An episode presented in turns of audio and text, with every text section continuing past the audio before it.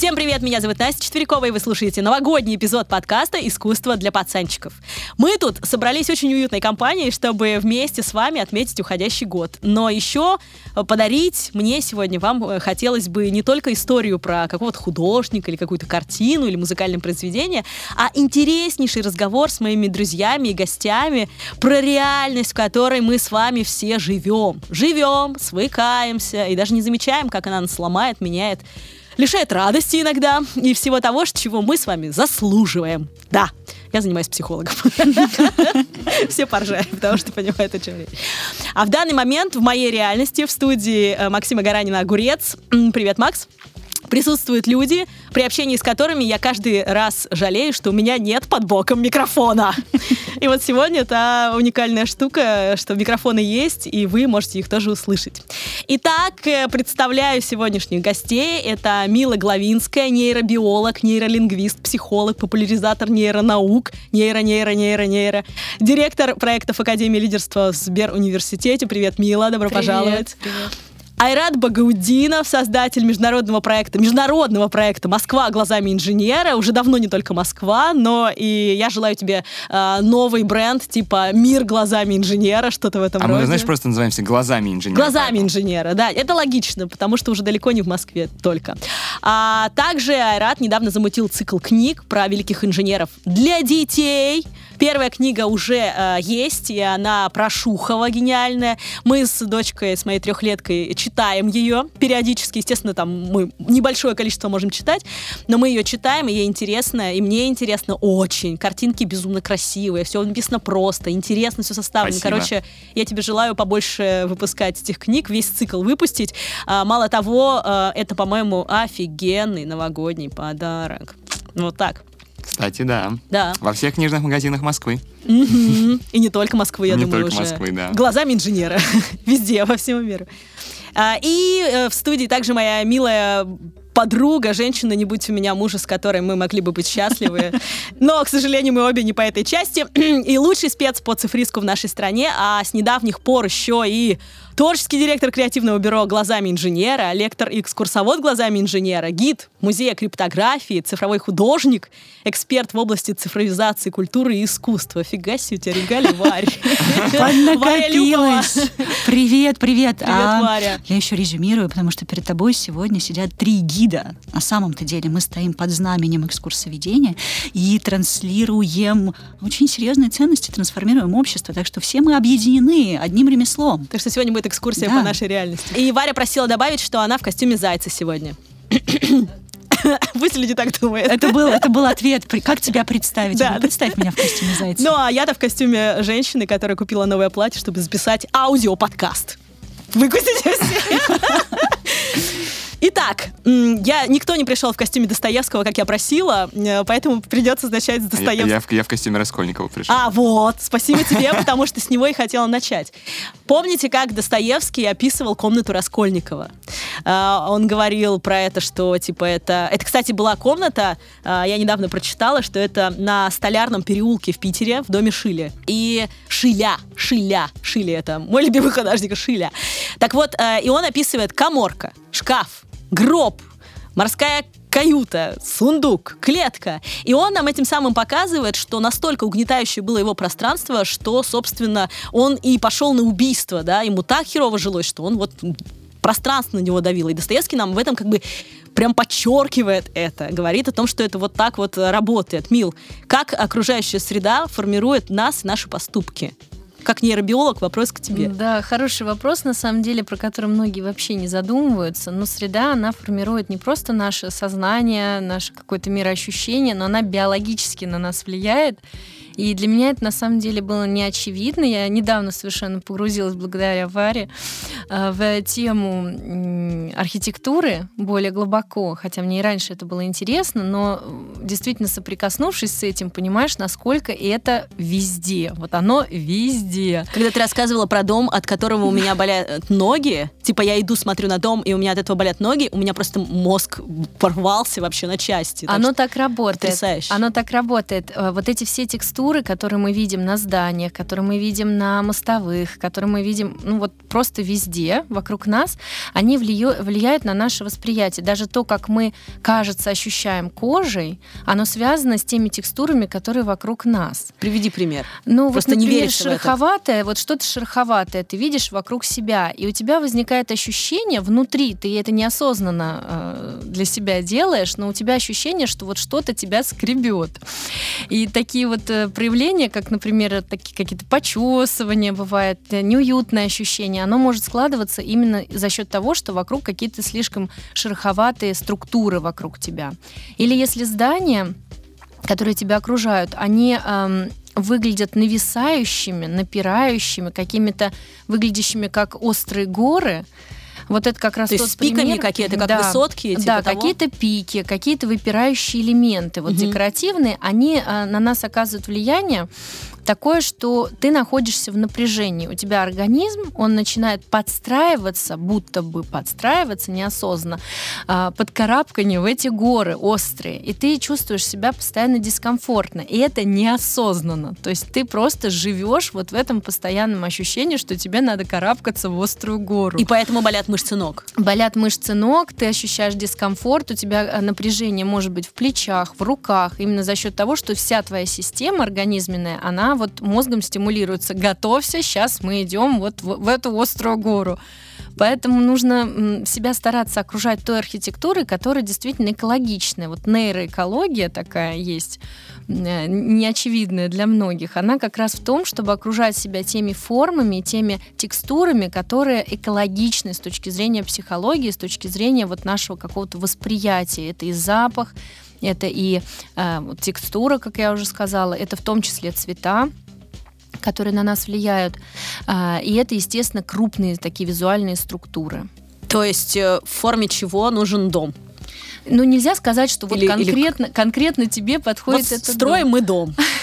Что нам сделать, чтобы у нас не болело, ничего не чесалось? а я вот хочу Милу как раз дополнить. Часто ведь э, архитектор создает архитектурный образ, э, исходя из того настроения, ну, которое есть у него, или которое вообще является доминирующим в обществе в тот или иной момент времени, или не во всем обществе, а, скажем, в его художественной группе. Вот когда ты говорила про колючие всякие штуки, я не мог не вспомнить про немецкий экспрессионизм. Мы больше знаем немецкий экспрессионизм. Вот ты, По картинам, вот ты говорил, что ты любишь Шилли, например, да? да? Э, многие знают, я думаю, кино немецкого экспрессионизма, но на самом деле экспрессионизм в это время было в искусстве, в смысле в архитектуре.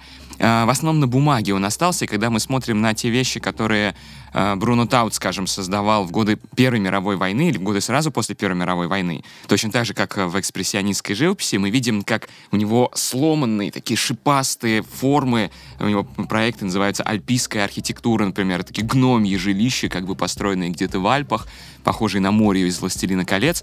Все это, конечно, когда я на это смотрю, я понимаю, что это отражает человека сломанного и ужаснувшегося э, Первой мировой войне. А, так что, видишь, иногда архитектура создается, ну или не создается, может быть, хорошо, что она осталась на бумаге, людьми, которые вот уже находятся в каком психологическом состоянии. Да?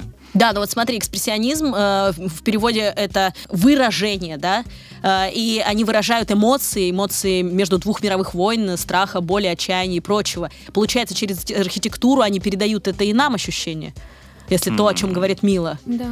То есть они пытались выразить как художники это все, но по факту я была на выставке Мунка, блин, меня бомбило потом реально несколько станций метро еще, пока я ехала. Э, и архитекторы, получается, такую э, не очень хорошую вещь делают. В том mm-hmm. смысле, что... Но если воспринимать это как искусство, то, безусловно, это, это и отпечаток да. времени, да, и э, передача эмоций, как ты сама только что да, выразила. Но с другой стороны, с точки зрения жизни в такой архитектуре, это не очень экологично, вот именно для нашей психики. Э, единственный способ это менять картинки. То есть, когда ты меняешь картинки и видишь и такую архитектуру, и другую, и с мягкими Дачу. формами, и с острым. Например. Вот зачем москвичи ездят на даче. Блин, я думаю, нафига все эти пробки? Оказывается, просто сменить ракурс. Да, ты меняешь, и ты на самом деле обогащаешься. Вот э, это пресловутое, э, сейчас все любят говорить про нейропластику, нейропластичность. Что это такое? А, Это когда ты наращиваешь новые нейроны, новые нейросетки, по сути, образуешь. Например, слушая подкаст «Искусство для пацанчиков». Или ходя на экскурсии глазами инженера. Например, да. Вот за счет таких вот изменений, которые тебя действительно меняют, которые дают какие-то новые смыслы, придают новые значения тому, что ты уже знаешь. Вот это все обогащает твой опыт. И такая архитектура, она тоже обогащает твой опыт. Соответственно, исключать ее из своего там быта, из своего, не знаю, м, окружения не стоит, потому что это тебя очень сильно обогащает, это дает тебе новые эмоции и так далее. Просто нужно выбирать так, чтобы ты жил комфортно, чтобы у тебя была смена активности, смена впечатлений, чтобы вот эти формы более экологичные окружали тебя повседневно, а какие-то более изысканные формы, может быть, были периодически, не так часто. Вот мы немножко упомянули цвета, и я недавно узнала про дофаминовый интерьер. Вы слыхали про такой? А я не знала ничего об этом. Оказывается, в пандемию э, дизайнеры вдохновили дизайнеры одежды, то есть они там розы, в розовые цвета начали одевать, чтобы у нас было какое-то удовольствие от этого дофамин, да, вот гормон удовольствия. Э, и м, появились дофаминовые интерьеры, где все ярко, где тебе хочется находиться и так далее. И у меня вопрос, а в архитектуре появилось что-то такое? Вокруг нас есть такое доф- дофаминовое? Ну, я бы, кстати, сказала про кортизоловую архитектуру, а потому что у Раскольникова вот та самая комната, коморка, она была покрашена в желтый цвет, и это было подчеркнуто. А кортизол это что? Это стресс. А. Это... И ты мягким голосом сейчас такая, а, вот то, Да, что... да, Ах, да. Декабрь, это самая актуальная тема. Стресс, отчеты. И желтый цвет считается пограничным и самым прощающим в цветовой теории. Что это значит? Он не относится ни к холодному, ну вот чистый желтый, да, как бы нулевой, он не относится ни к теплым, ни к холодным цветам. Его до сих пор не могут классифицировать. Раскольников у нас был на грани, он вообще не знал, да, куда... Ну, вернее, в итоге он знал, но вот именно в том состоянии, это было такое пограничное состояние. И помимо всего прочего, желтый самый прощающий цвет. Это что значит? А, это значит, что чтобы нам, например, получить фиолетовый, стопроцентный, нам нужно 50%, ну то есть ровно половина синего и половина красного. Мы получим фиолетовый. Мгм. Вот чтобы получить зеленый, 50 желтого и 50 синего не сработают. Желтого нужно будет, а, я могу ошибиться, но на одну треть примерно больше. То есть это цвет, который вот он просто так интегрируется, замешивается, подстраивается. Да, называется самый прощающий цвет. Да, то есть цвет, который в среду вот так вот То есть это хороший цвет. Желтый это ок. ну, сейчас я начну тоже как это вот психотерапию, что нет хорошего и плохого цвета, вот, но есть наше понимание, и я думаю, что чем больше мы осознаем, что с нами сейчас происходит, да, вот как совершенно справедливо Мила сказала, что, ну, опыт нам нужен разнообразный, потому что мы люди, мы живем в дуальности, нам нужны разные грани. И даже если это что-то страшное, какая-то архитектура, которая нас, ну, может быть, даже такими пикообразными мурашками покрывает, господи, какую жуть я сейчас представила. Вот. Этот, этот опыт, он же тоже может быть терапевтичным, если мы его распаковываем и трактуем, и маркируем.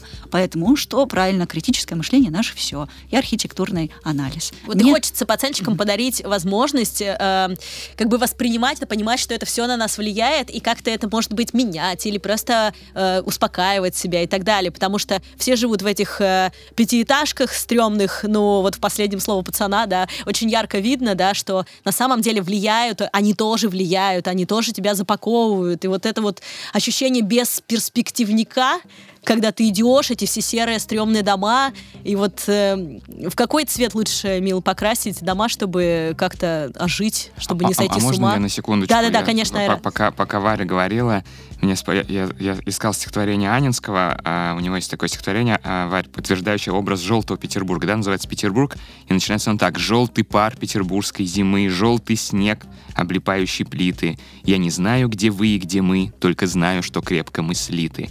Так что вот э, Питер, он в целом, не только Раскольникова, мне кажется, Питер э, вообще в текстах Достоевского, не только Достоевского, воспринимается как желтый город, и все, что ты говорила про желтый, наверное, к нему применимо, извините. А почему? Почему исторически он желтый город? А, а это вот похоже на тот разговор, который мы вели в кулуарах. Э, Охра была наиболее дешевым пигментом, И поэтому большинство домов, небогатых домов, те, кто были побогаче, могли позволить себе, допустим, голубой цвет, да, или зеленый, а все дешевые дома выкрашивали, выкрашивались в желтый. И Петербург, не случайно Гоголь, например, так критикует э, в 1830-е годы Петербург, который только что был создан вроде бы там блистательным Карлом Росси, да, ему кажется, что все это уже а, скучные, единообразные казармы. Вот так. Блин, а я вот приезжаю в, в Петербург и чувствую всегда успокоение. Мне после эклектичной Москвы, а он эклектик, это когда все лоскутно и намешано, да, после эклектичной Москвы, где что попало вообще, модерн, рядом конструктивизм, тут какая-то еще фигня построена, какой-то скворечник вообще непонятный из 90-х. И в Питере все более-менее, ну, в центре, понятно, не на большевиков где-нибудь, а просто в центре идешь, все гармонично, все так, и ты так прям, то есть у меня в Париже было такое же. То есть вот я иду, и примерно плюс-минус одинаковая архитектура меня очень успокаивала. Ритм. Есть определенный ритм, и это очень важно для нашей психики. Сейчас э, проводится э, в, в США э, исследования, где они моделируют э, углы, под которыми стоят архитектурные объекты. Углы? Да, выглядит это так. В комнате э, большой достаточно черный ящик, как этот стол, за которым мы сейчас сидим, достаточно большой черный ящик. И э, в нем там, там, Извините. Небольшая платформочка, на которой ставятся объекты, такие э, псевдодомики, да, коробочки, под разными углами. Э, и испытуемые, как правило, это либо студенты, э, либо люди, которые занимаются архитектурой. Там разные, э, разные испытуемые, скажем так, есть. То есть люди с насмотренностью и люди такие наивные, как называется, испытуемые, смотрят на эти коробочки, которые расположены, расположены под разными углами. И находят те углы, которые кажутся им наиболее комфортными. То есть вот им кажется, что их спрашивают пара, вот, вот так коробочки стоят или вот так коробочки стоят, как вам больше нравится. И они выбирают. И это все делается массово, огромное количество людей, это может быть э, э, сотни людей или даже до тысячи людей, которые участвуют в таких подобных экспериментах, и они говорят то, что им комфортно. А, чередование определенные а, объектов, которые им комфортны, углы, под которыми располагаются вот эти вот уже выбранные объекты.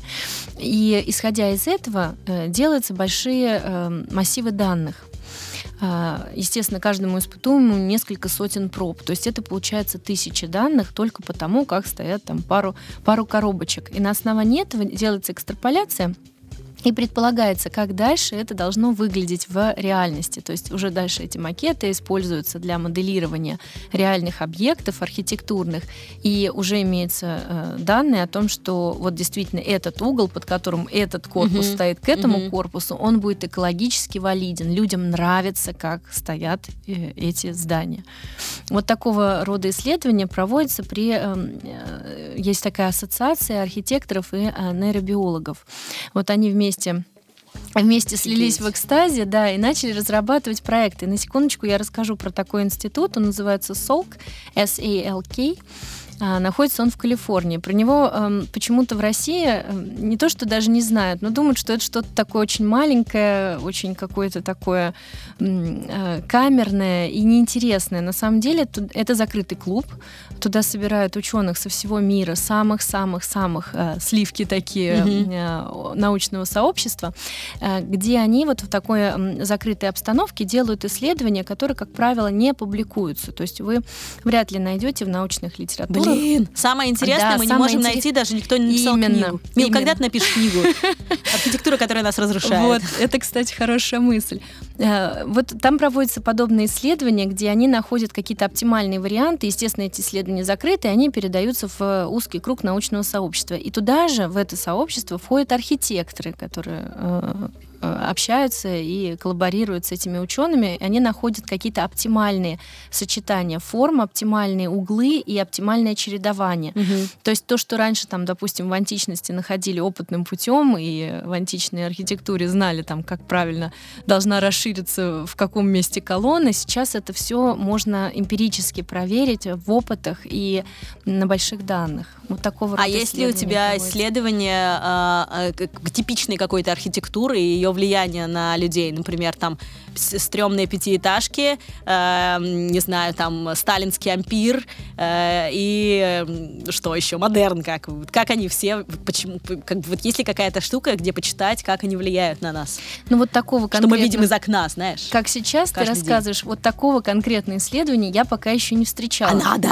Да, но в России, насколько мне, по крайней мере, известно, вообще ничего такого я ну, не слышала. Чтобы... То есть ты первая, кто делает вообще ну, такие нейроученые я вообще не слышала, что в России кто-то этим занимался. Я знаю, что у нас в Институте психологии РАН э, есть исследователь, который занимается звуками. Вот, например, когда ты захлопываешь машину, и вот этот вот звук такой приятный хлоп, вот он спрограммирован.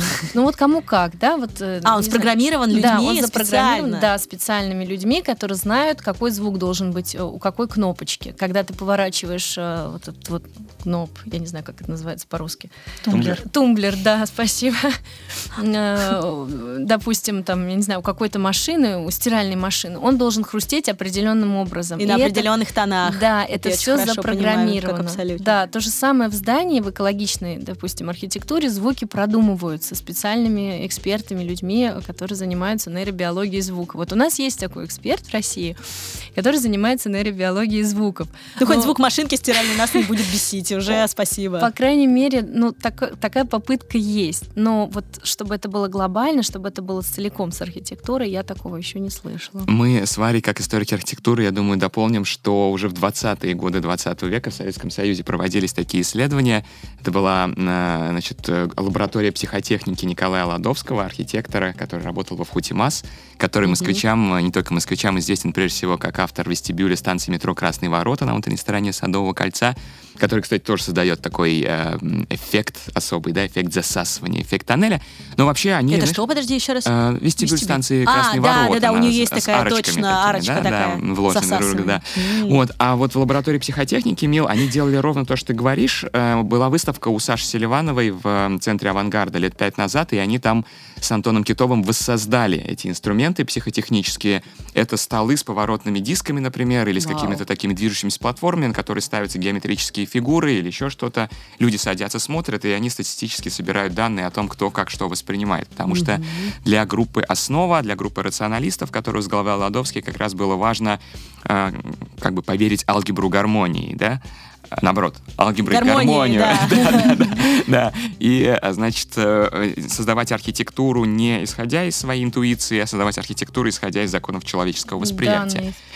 Да, я, э, кстати, вот к вопросу про книжки, которые ты задавала, я всем рекомендую. Замечательная книжка, она вышла в новом литературном обозрении в серии «Неприкосновенный запас». Это книжка немецкая, или э, русистика иностранная, по-моему. Это книжка Маргареты Ферингер, она называется «Авангард и психотехника». Вот оказывается, что психотехника, примерно то же, что ты говоришь, была очень развита в начале, на рубеже 19-20 веков. Интересно, что Ферингер приводит три эпизода в своей книге. Это не только архитектура и психотехника у Ладовского, но это и э, связь э, кино 20-х годов с физиологическими исследованиями Павлова. Mm-hmm и, а, конечно... На какое кино у тебя будет течь слюнка? Вот история. Типа того, да-да-да. И это история про а, Богданова, Александра Богданова, его институт переливания крови, про поиски бессмертия и продления человеческой жизни. Не помню, причем тут психотехника, но каким-то образом Феррингер туда это привязала тоже. В общем, очень интересная книжка, рекомендую вам. Спасибо. Нет, ну вот смотрите, э, я еще сейчас... Нет, сначала мы поговорим про цифровую реальность. А про звуки я про, хотела. Про звуки? Да, Давай, подхватить про звуки. идею, Давай. да. Но, во-первых, это удивительно, как мы синхронизированы с Айратом, потому что я сижу такая, Ладовский, Ладовский. Ладовский, Ладовский. вообще. Да, это совершенно прекрасно, и стоит даже воссоздать эти эксперименты, потому что вы поймете, как ваше тело, в общем-то, связано с э, и восприятием, и архитектурой. Вот, а теперь я поставлю запятую и подхвачу идею, Мил, вот шикарная трансляция про звуки.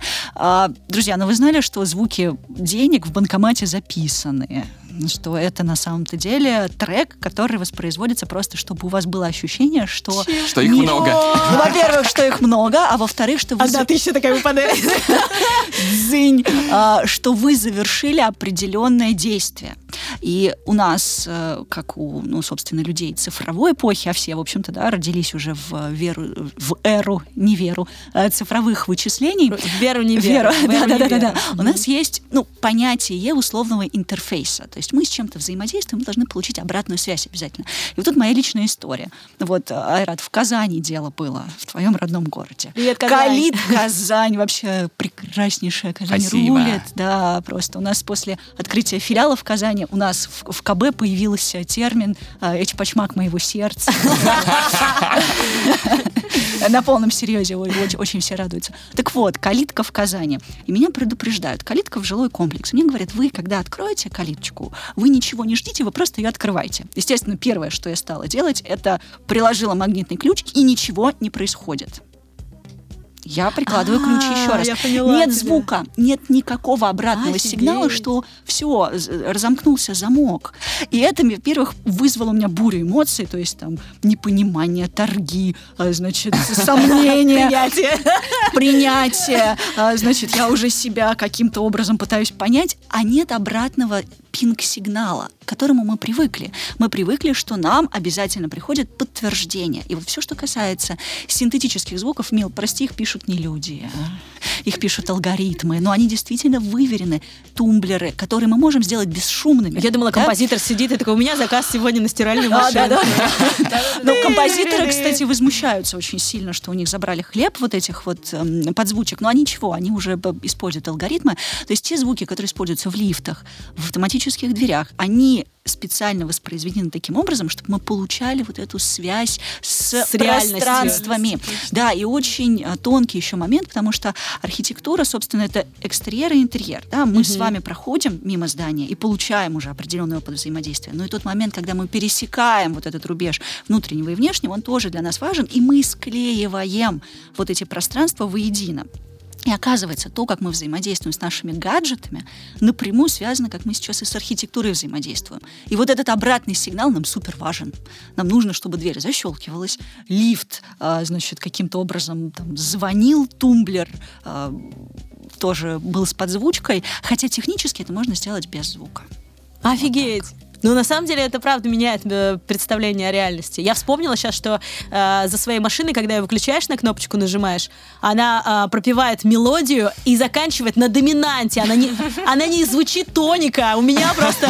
Я абсолютник. У меня начинает просто та То есть я допиваю ее каждый раз. Я просто та Слушай, ну это же просто дуэт, дуэт машины и человека только Я пою с пылесосом дома. Ты знаешь, что с пылесосом очень можно петь грузинские песни очень хорошо? А почему это Он, держит отлично ноту. Да, и ты такой да ра ра да Гениально абсолютно. Попойте с пылесосом, К вопросу, Кстати, как украсить, как украсить свою реальность. Да. Понимаете, да. Начинайте Вот. распаковывать эти звуки, подпевать. Ну Вот.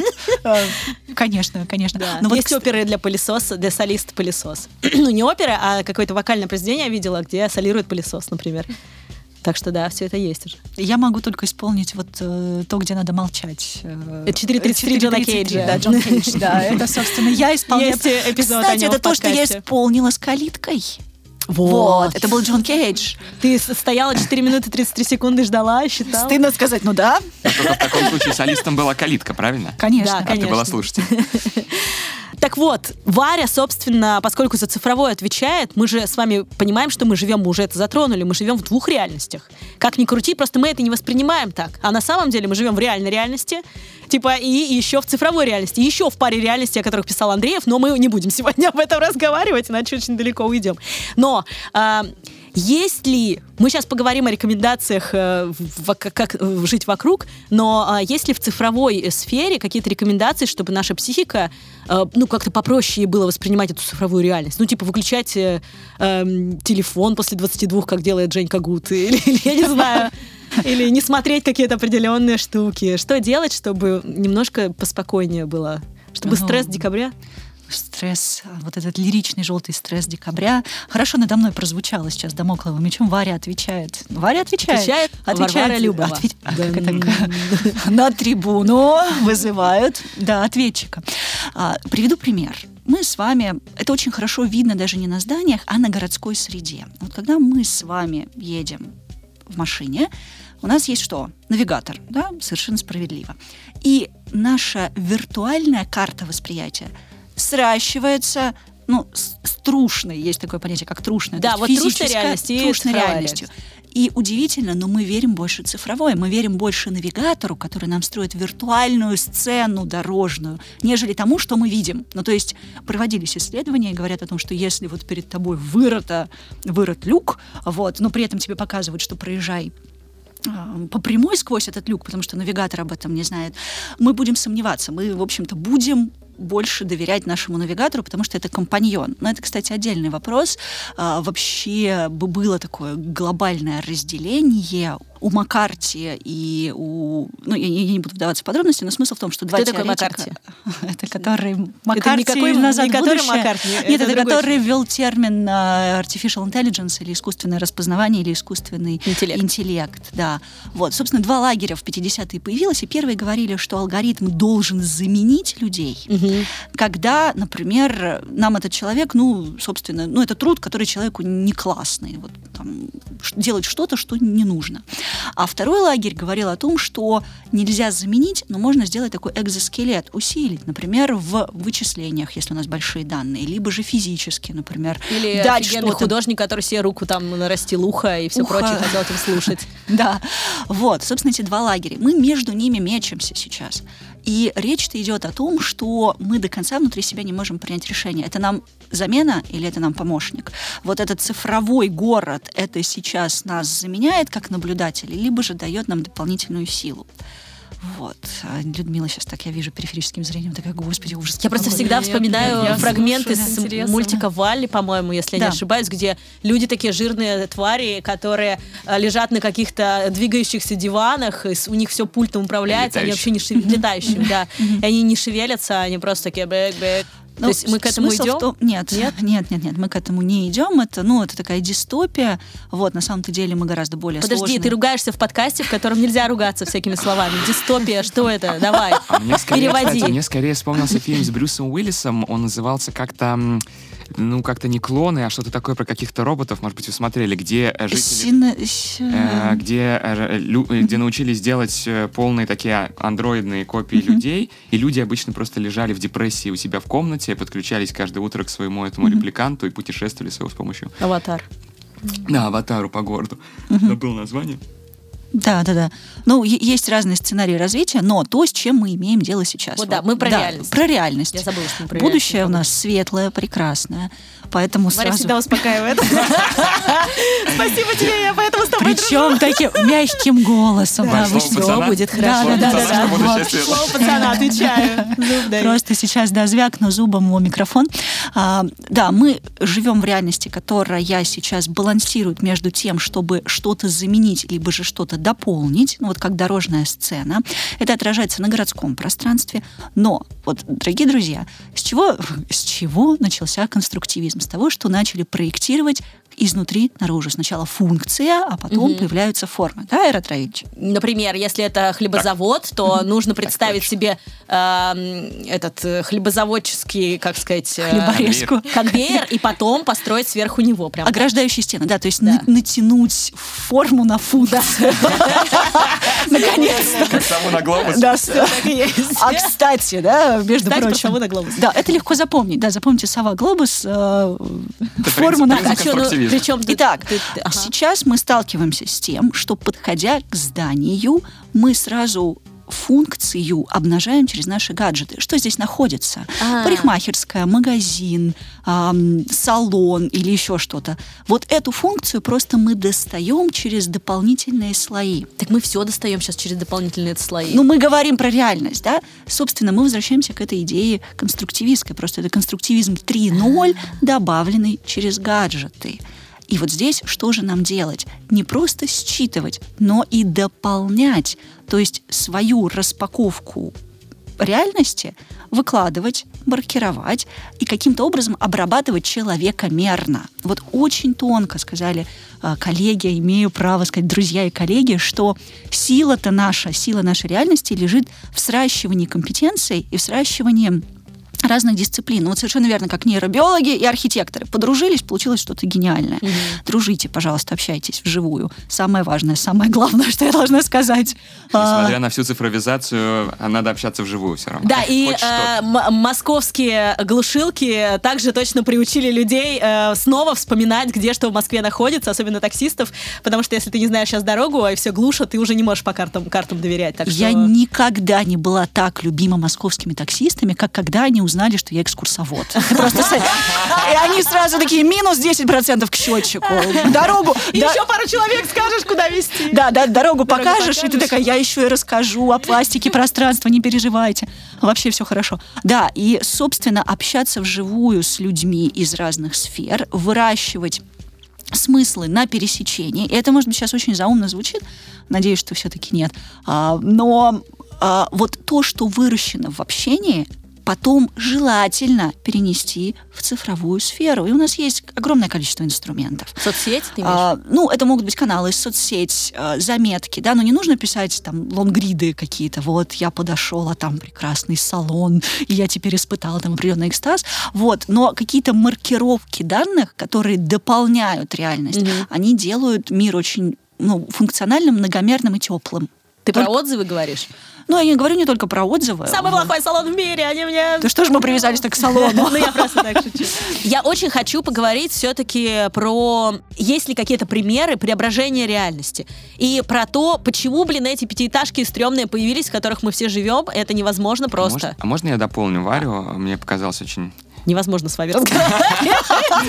Давай, А, давай, давай. Мне конечно. показалась очень интересной, Варь, твоя мысль про эм, то, что сегодня функция или там э, знак на здании выражен в цифровом пространстве, существует в цифровом пространстве, но мне, знаешь, вспоминается здесь, э, мне приходит в голову не, не аналогия с авангардом, как тебе, а аналогия скорее с идеями Роберта Вентури, да? Э, Значит, я напомню нашим слушателям, что Роберт Вентури, американский архитектор, вместе со своей женой Деннис Скотт Браун, э, они исследовали китчевую архитектуру, архитектуру Лас-Вегаса. У них знаменитая Ага. книжка, она вышла в издательстве «Стрелка Пресс», э, называется «Уроки Лас-Вегаса». И, м, значит, они там говорят, они там предложили эту знаменитую, за что их все знают в основном, да, за знаменитую эту дихотомию, деление, что есть дома утки, которые буквально через свой внешний вид выражают свою функцию. Кстати, в этом смысле конструктивистский хлебозавод — это дом утка как раз, потому что через его внешний облик понятна его функция, не обязательно, чтобы здание буквально было как кошечка, собачка или уточка, вот просто хлебозавод номер 5 или номер 9 — это тоже дома утки. А, и декорированные сараи. Э, То есть это любой сарай, любое здание, неважно, оно выглядит, главное, чтобы на нем был знак, который отражает его функцию. А, И а, вот э, и здесь как раз... э, Пример декорированного сарая, гони. ну, э, у, у них есть любимый, любимый мною проект. Это называется, он называется «Эклектический дом» или «Эклектичный дом», «Eclectic House». И идея в том, что ты просто строишь... Они просто предлагали строить модульные дома, типа такие сарайчики, а потом продавали к ним фасады. В этом году ты приклеил к нему фасад в стиле греческого храма дорического, например. Завтра, через год снял, приклеил фасад, напоминающий э, египетский храм, например, да?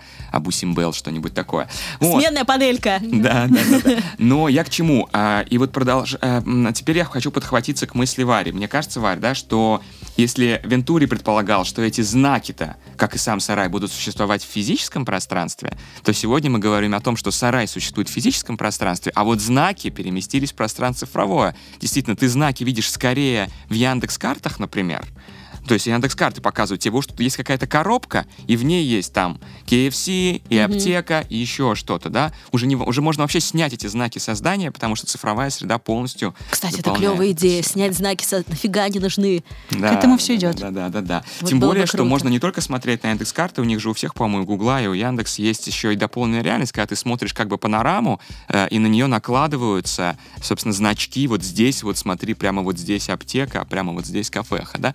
А, и, а, а- а еще Варя, по-моему, сказала об этом тоже, да, Варь? Давай еще раз уточним. Интересно как-то все это зафиксировать в голове, что сама функция внутри... А, нет, во-первых, эти знаки же могут... э, архитектура начинает с тобой разговаривать с помощью цифровых средств. Мне вспоминается вот пример радикального декорированного сарая. Это павильон э, в Заряде, который был построен еще перед тем, как открылся парк. Может быть, помните, такой купол ближе к храму Василия Блаженного. Его интерьер полностью был заполнен QR-кодами. То есть ты заходил в странное футуристическое пространство, где все стены черно-белым, я э, черно-белыми кубиками заполнены. И потом ты наводил на них телефон, и у тебя открывались некоторые картинки, как будет выглядеть парк Зарядье. Таким образом, это идеальный декорированный сарай. Ты просто видишь какой-то железный куб, но виртуальная среда, да, когда ты наводишь камеру, показывает тебе прекрасный парк будущего, в котором счастливые люди, значит, э, из этих фотобанков ходят со своими собаками или на велосипедах. В общем, э, такая, кстати, как раз Варя упомянула слово дистопия, вот как раз передаю обратно тебе пас, антиутопическая картинка складывается, мне кажется. Ну, кстати говоря, как бы при, действительно преобразились наши города, если бы в них не было рекламы, этой ужасной, просто отвратительной. Ладно, в Москве был какой-то, я помню, закон, и был период, когда ее начали снимать просто отовсюду.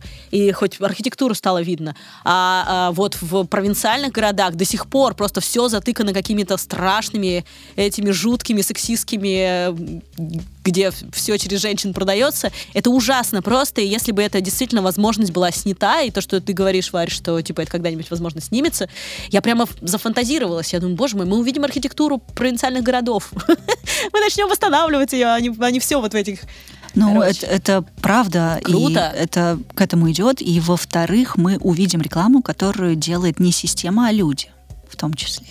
Это в смысле? Ну, в смысле, что вот эти метки, помимо того, что их делает система, а, там, они отзывы нап... да, да, да, но mm-hmm. это не обязательно отзывы, да, но это могут быть, ну, например, некие маркировки от людей, которых вы считаете э, компетентными или которые авторский надзор, которые осуществляют. Ну вот, например, я совершенно доверяю Аэротравеличу, вот, и, например, я могу посмотреть на карте Москвы определенные метки, которые выставлены вот с такой вот призмой восприятия мира. То есть мы можем, например, знать людей, которые в этом городе угу. обладают определенными компетенциями, определенным прикольно, опытом. Прикольно, да. И мы можем посмотреть на город через их реальность, через их маркировку. Прикольно. Google Maps ты можешь добавлять свои собственные фотографии. И я достаточно во многих странах жила. Это моя седьмая страна, получается. 22 переезд, и в Неваде достаточно много фотографий моих. Если вы будете путешествовать по Неваде из Северной Калифорнии, открывая Google, то да, увидите достаточно много фото, в том числе собаки, которая сейчас в студии присутствует. Да, она сейчас лежит очень смирно, такая милейшая абсолютно. А, Мила, вот ты говоришь, я путешествовала, я жила во многих странах. А где более комфортно тебе было жить и почему? Сейчас я живу в Подмосковье, и для меня это лучшее место. Какой я живу город? на Почему? даче. Почему? Я, я живу в Снегирях. Я даже не знаю, где это Снегири. Э, это Волоколамка в сторону Истры. Ага. А, я москвичка, ну, в смысле, по рождению. Но в Москве жить я не хочу, как многие москвичи, я думаю. И до этого я жила в нескольких странах и переезжала. Мне, в общем-то, везде нравится, везде можно найти какие-то свои классные фишки. Нидерланды, Бельгия, Бенилюкс. А почему в Подмосковье тебе нравится? Мне нравится, потому что там чисто. Именно в том месте, где я живу, очень комфортно. Это э, частный сектор, э, где стоят большие дома. Но эм, больше всего мне нравится то, что что в отличие от той же Рублевки, а, заборы не, не приставлены к дороге. То есть вот во многих местах э, я сравниваю нашу Рублевку с Генуей, где ты идешь по улице, и с одной стороны забор, и с другой стороны забор. И какая бы красивая архитектура за ними ни была, ты этого не видишь. И мне не, некомфортно жить вот в таком лабиринте. Слушай, ну мы живем очень многие в таком лабиринте. Это э, защищает от дороги дома там вдоль МКАДа или там, например, ну вот у нас там на юге тоже Москвы очень много этих заграждений. Как это влияет на нашу психику? Что мы представляем себе? Ты что не мы получаешь, чувствуем? Ты не получаешь эстетического удовольствия, это раз. Ага. А, второе, ты, собственно, видишь вот эти заборы, как правило, это либо э, я не знаю, как это называется, вот они щитовые, по-моему, Щитовые, называются. да, такие прозрачные или непрозрачные? Нет, они не прозрачные, Грязные они либо вечно. коричневого какого-то ужасного цвета, либо вот тот зеленый, который используют, наверное, Дисней, знаете, в Диснейленде используется очень определенный зеленый цвет. Почему? Цвет которого не видно. Вот ты его не видишь. Вот это специальный оттенок зеленого, который ты не замечаешь. Если, гуляя по Диснейленду, тебя там спросят, видел ли ты это здание, ты его не видел, ты его сразу же забыл. Вот этот цвет, он способствует забыванию Офигеть. того, что выкрашено в этот цвет. Они специально используют конкретный оттенок зеленого. Сейчас Слушай, люди а просто спросят, какой оттенок же- Зачем э, нужно, чтобы мы Потому что он э, не несет э, никакой функциональной нагрузки, э, вот это здание в А. Диснейленде. То есть это, например, какие-то технические сооружения. Или если какой-то павильон сейчас на реконструкции, они его огораживают и красят вот это все вот в такой специфический оттенок зеленого. Блин, а можно эти заборы покрасить такой цвет, чтобы ты их забыл? Пришел домой и такой, я не ехал сейчас два часа по пробке вдоль просто этих уродских э, заборов, из-за которых ничего не ну видно. вот я тебе сейчас рассказываю, рекламирую нашу деревню. А, почему мне так нравится там жить, что есть пространство между, эм, э, собственно, вот дорогой, по которой я гуляю. То есть там не только ходят машины, но там можно и гулять. Мгм. И забором. И, соответственно, люди высаживают плодовые деревья, сирень.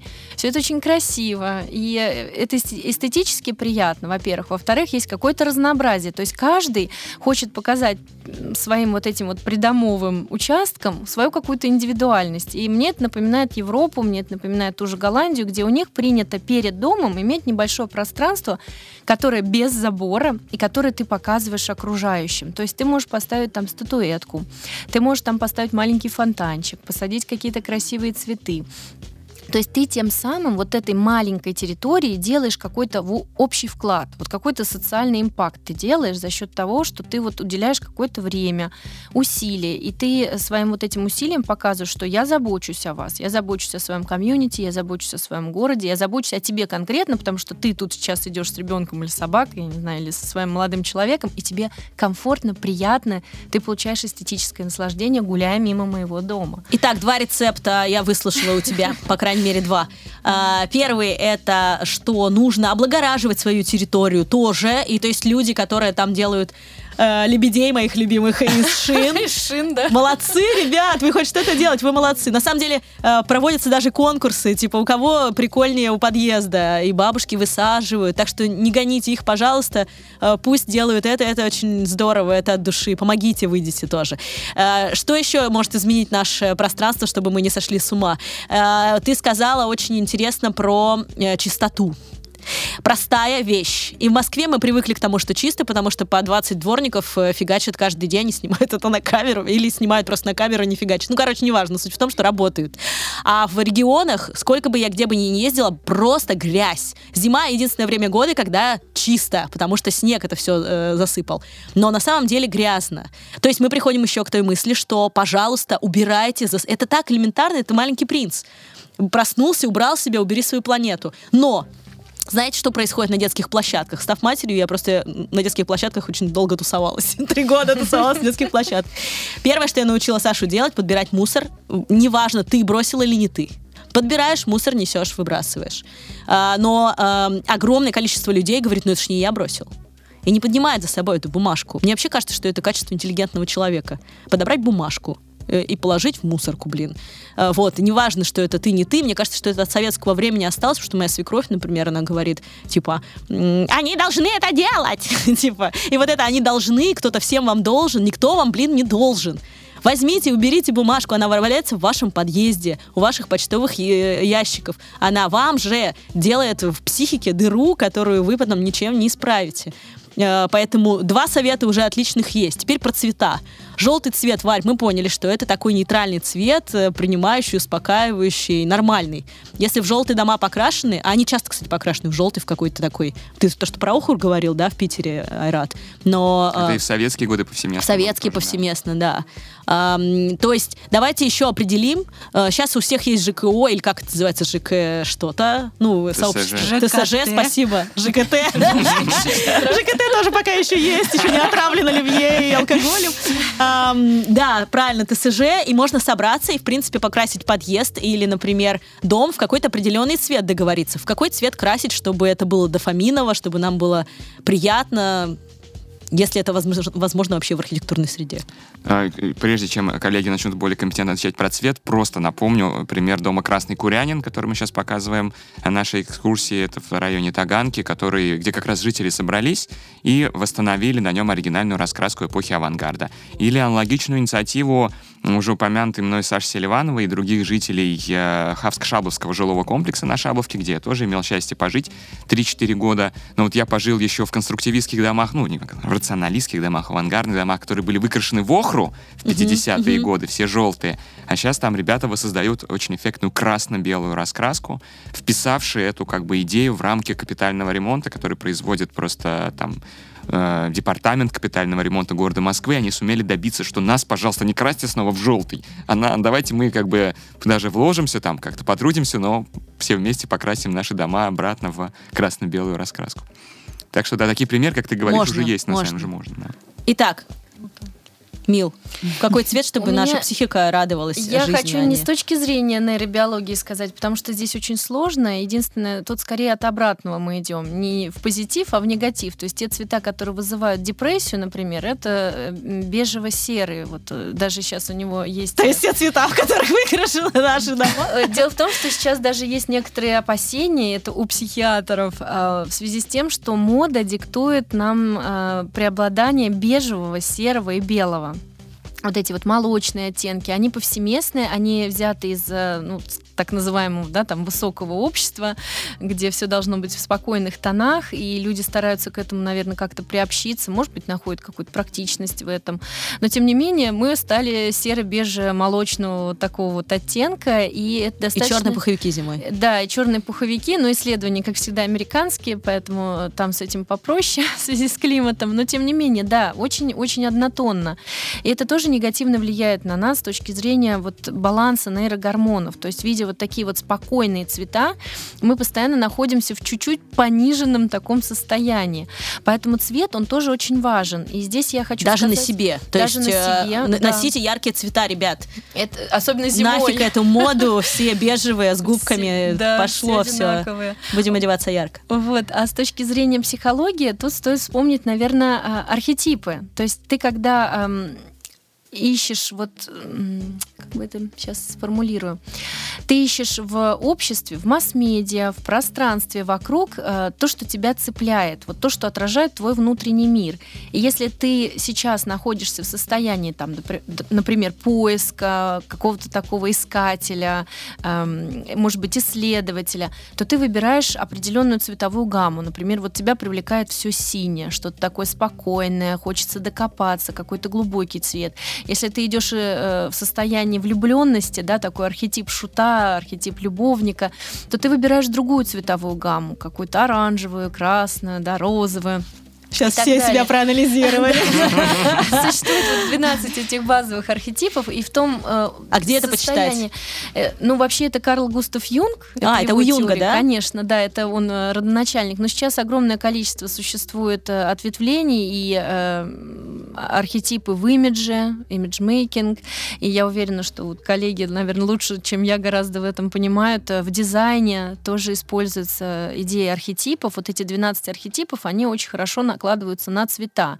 Если мы посмотрим на эту пресловутую рекламу, э, то Coca-Cola красная, Сбербанк зеленый, да, ВТБ синий. Каждый из них э, придерживается определенной цветовой вот этой политики своей, отражая определенные, неся определенные смыслы, значения. И когда ты И выбираешь... действуя на нашу психику тоже. да. Абсолютно, да. Когда ты выбираешь цвет своего подъезда, это тоже важно, потому что ты, э, по сути, вот из этого коллективного бессознательного взял какой-то цвет, и это твой посыл миру. Ты выходишь из своей квартиры, ты проходишь через этот цвет, ты настраиваешься на что-то. Если ты настроился на что-то серое, ну извините.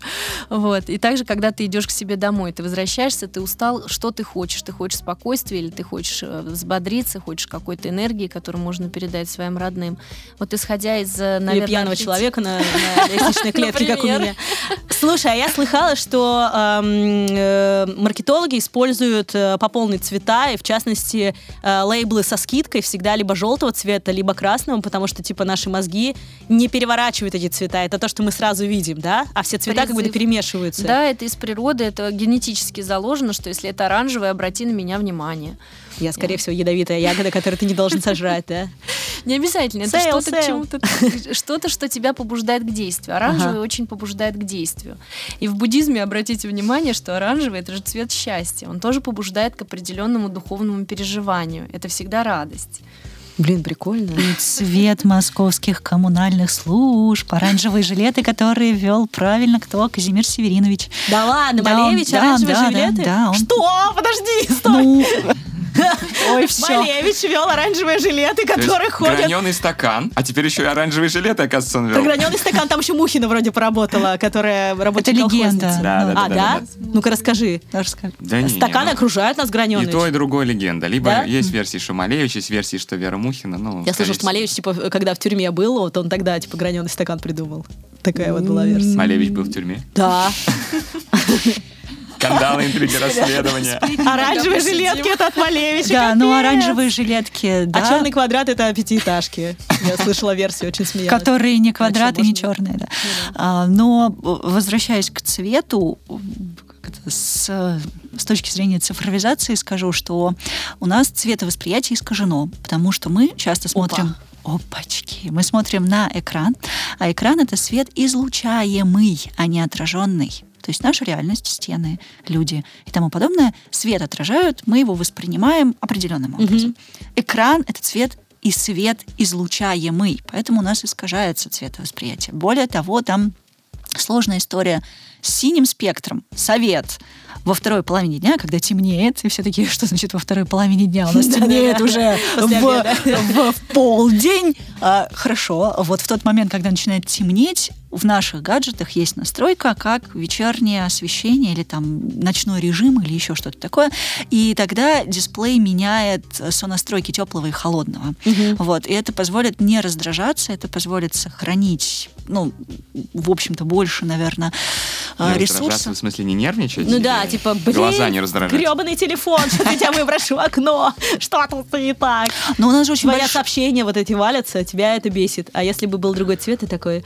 «А, Нет, но у нас хорошо, до- достаточно же ответил». сложный замес взаимодействия. То есть каждый раз, когда мы а, получаем сообщение, мы такие, о, ну это подтверждение какое-то, да, мы получили А. социальное поглаживание, либо же мы, например, сами лайк где-то поставили значимость свою. Это мы С- социально погладили кого-то. ну, там ку- куча, в общем-то, этого всего происходит. И еще из-за подтверждения вот этим цветом и светом у нас как бы все агрессивнее, агрессивнее, агрессивнее расшатывается вот этот вот механизм. Поэтому, ну да, привет еще раз Жене, лучше гаджет выключить, не всегда это возможно. Да. Мне нравится, что Женя говорит, Женя я Гуд после 22 выключает гаджет. У нее появился в жизни секс, общение с э, родными людьми э, и много приятных вещей, книги. Ну, нет, Все мы стремимся к такому уровню Да, жизни. все хотят теперь так же. Да, поэтому надо попробовать. Вот, ну как минимум сменить режим цветовой. И я бы еще дополнила, что имеет большое значение не только сам цвет, но и сочетание. И вот здесь важно себя изучить. Ну, то есть, какие сочетания нравятся, какие М. дополнения нравятся. Вот. а С точки зрения городского пространства, конечно, я топлю, ну, у меня тут предвзятый такой немножко интерес, за дженерификацию, то есть это реставрация с повышением класса и уровня этого пространства, и за историческую реконструкцию цвета. Вот как это было спроектировано, допустим, в эпоху авангарда, какая была навигация в этом районе, как можно было найти. Ну, вот то, что Айрат определил, что еще очень важно сейчас будет микроэкскурсия. Такой пробничек У вброс. нас немного времени, поэтому... Хорошо, я буду говорить очень быстро, как в всех рекламах, что когда это было покрашено в желтый цвет, очень сложно было найти свой подъезд. А оказывается, что каждый из этих домов был покрашен красным и белым, но в своих пропорциях, своей комбинации и своей графикой. Поэтому найти можно было дом очень-очень просто. Вот. А, Собственно, я, да, топлю за реконструкцию. Ну и что можно сделать? Конечно, нельзя так купить ведро краски и сказать, вы знаете, вот сегодня просто вот этот вот прекрасный, прекрасный изумрудный зеленый, вот просто давайте покрасим с вами Жек этим. Хотя, кстати... да. Нет, Жек надо красить в зеленый, который не ви- забываешь. Чтобы забыть. Слушайте, а, я в финале хотела бы с вами обсудить некоторые примеры городов русских, которые начинают преображать э, себя, какую-то инициативу проявлять и так далее. И это получается очень здорово и круто. А, Я еще хочу немножко задвинуть про современное искусство, потому что это не связанные вещи. Ребят, то, что вы не понимаете современное искусство, это не ваша вина. Это не ваша вина. Это э, вина исторические, сложившиеся э, в- во времена соцреализма, когда был отменен авангард, запрещен авангард, который мог бы реально что-то интересное сделать, и мы бы были впереди планеты всей по современному искусству, но не случилось. И э, в городском пространстве нас окружают что? А вот сейчас, внимание, вопрос. Что из искусства окружает нас в городском пространстве? Памятник Ленину правильно жопой к администрации стоит, и любую администрацию любого города можно вычислить по нему. Я нашла, кстати, в Иксе микро Ленина. Ле- Малыш Ленин у них такой есть в ДК, очень смешной. Вот. И, э, и все. Советская эпоха отражена, а современность нет. Э, ну, отражена в памятниках огурцу, если это э, Луховецкий, например, огурец, или там э, дворнику, или что-то, с чем сейчас, или что-то, с чем можно сфоткаться, и типа на центральных улицах, вот это. А после этого вы меня спрашиваете, почему я не понимаю современного искусства? Потому что оно тебя не окружает. Ты его не видишь. Как, блин, ты его должен понимать, если ты его не видишь? В Москве, в центре Москвы, надо сказать, мы с помощницей нашли кое-как 10 объектов, и то они не стационарные. Они типа поставили на Красной площади современное искусство в честь какого-нибудь фестиваля, а потом перевезли в какой-нибудь парк э, подальше. И поэтому, опять же, у нас нет этого ощущения, что мы живем в какой-то вот современной реальности. Там, мы все в какой-то вот в той старой реальности и живем. Реставрация это прекрасно, замечательно. Я вообще считаю, что не надо стирать э, слои эпох, ни в коем случае. Но нового-то ничего не появляется. Но не, в некоторых городах происходят сдвиги. Давайте просто немножко э, погуляем. Екатеринбург, посмотрите, я не знаю, будет видно, нет, я сейчас увеличу. Э, памятник клавиатуре, 2005 год.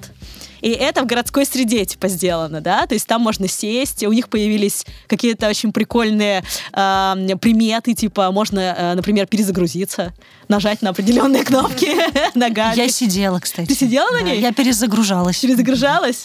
Можно написать послание какое-нибудь, загадать желание.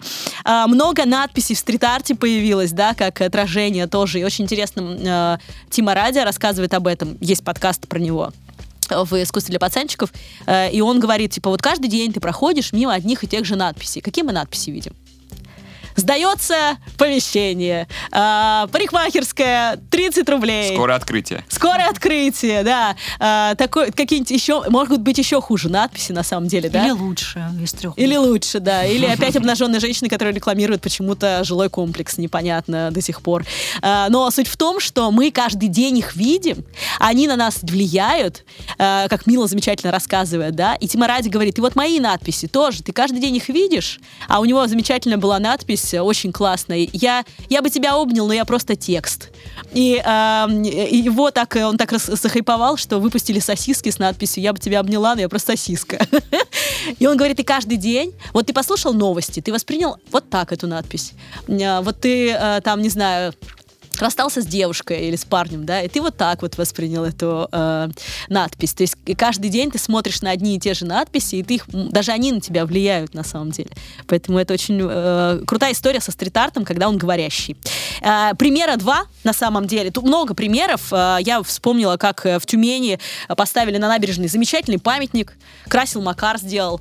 Э, отображала это все. Я вам... Э, ребят, я вообще, на самом деле, вы чтобы не думали, я собрала все, что говорили ребята, я законспектировала, и вам все в секретный чат изображения отправлю домов, и, конечно, ссылки все. Вот. Э, и прекрасный памятник на набережной, милый, он отражается, он такой металлический.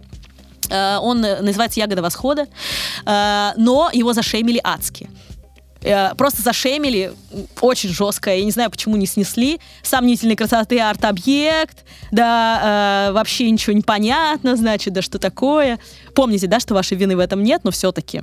Э, и, конечно же, хочется привести в пример Нижний Новгород и их э, заповедные кварталы, в которых вы, наверное, все были. Мил, ты была в Нижнем? Еще ни разу. Съездишь, и тебе понравится. Деревянные дома. Они есть практически в каждом обычном городе, да?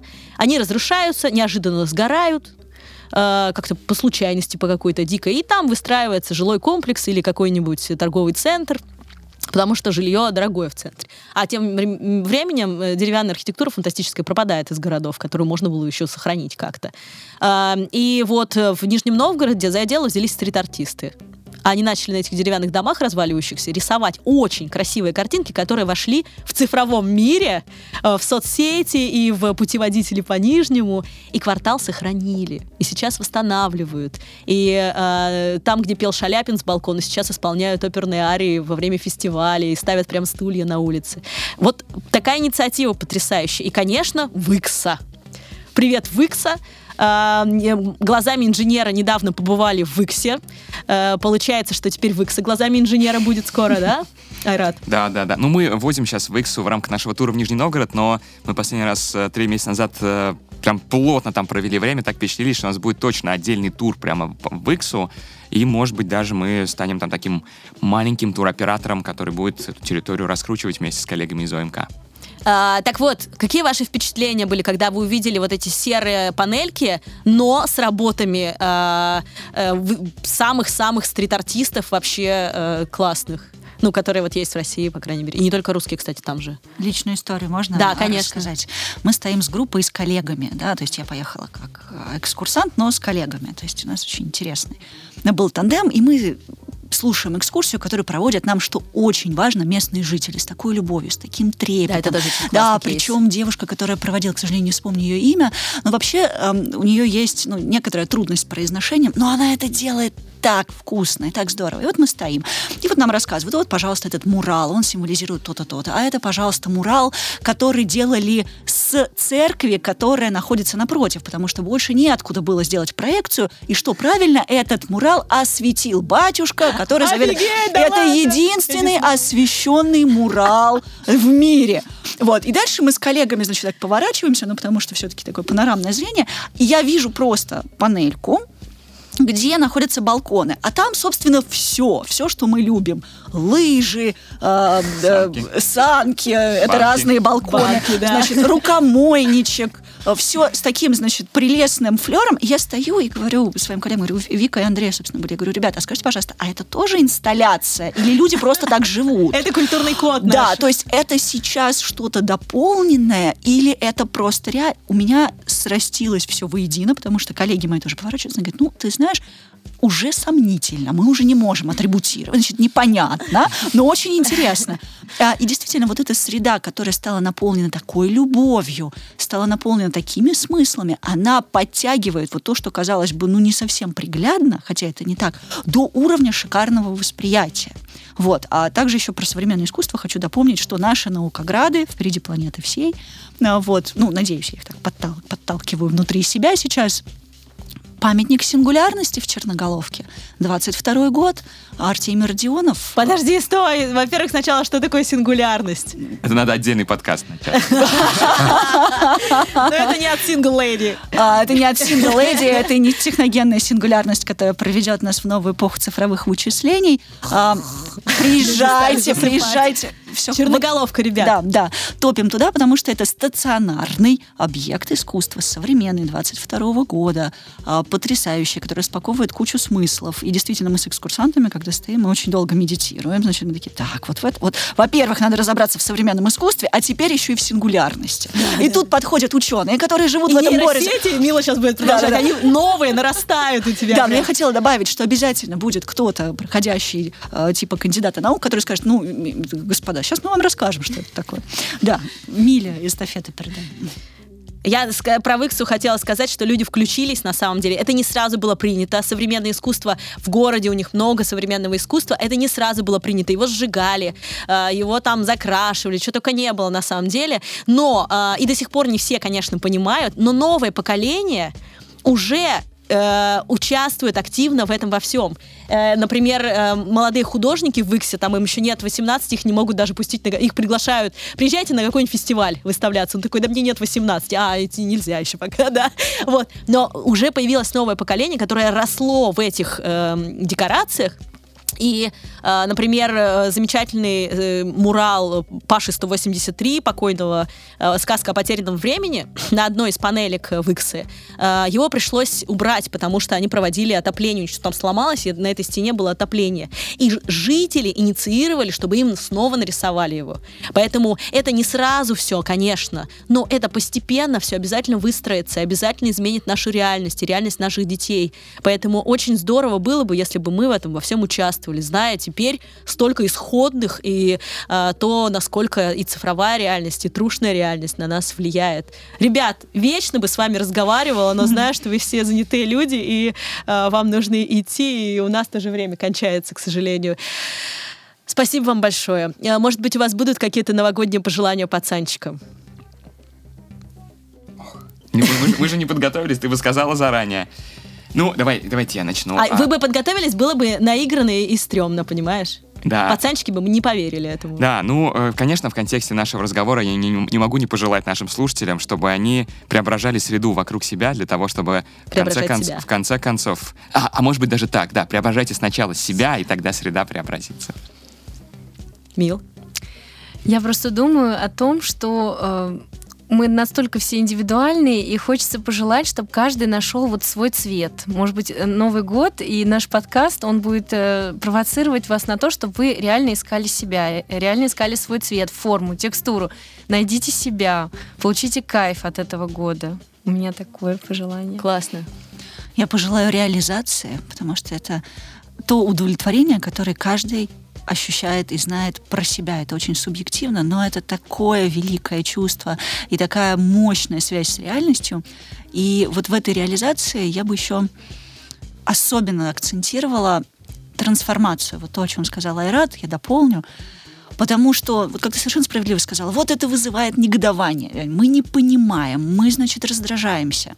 И это уже реакция. Это очень большая энергия, которую можно потом трансформировать во что-то прекрасное. Это сейчас на сниженном немножко скажу, что из говна конфетку, конечно, сложно слепить, но если нет говна, то и лепить не из чего. Вот, извините за такой пас, но хочется сказать, что у нас есть такой богатый материал и реакций, и интереса, и взаимодействия, важно это взять и трансформировать, да, сделать из лени творчество, из брезгливости любовь, из разрушения созидание. И вот в этом процессе найти свою реализацию. Под вы подверну я на правах творческого директора. Yes. Спасибо большое. Я вам аплодирую. Вы просто гениальные, абсолютно я бы вечно просто с вами общалась. А, спасибо, ребят, за то, что вы слушаете подкаст «Искусство для пацанчиков». Я вас поздравляю тоже с э, Новым годом. Э, что вам пожелаю? Я вам пожелаю просто чувствовать и спрашивать себя, что ты чувствуешь. Конечно, говорю как свой психолог, потому что мне это очень помогло. Когда вы смотрите на картину, спросите себя, что вы чувствуете. Когда вы смотрите на свитерок нового цвета, спросите, что вы чувствуете. Просто пытайтесь чувствовать. Пусть это будет мое новогоднее вам пожелание. Я благодарю э, студию Максима Гаранина «Огурец» э, и также моего прекрасного звукорежиссера Рената Салимова. Спасибо вам, ребята. И с Новым годом, и да пребудет с вами сила искусства. Пошли бухать!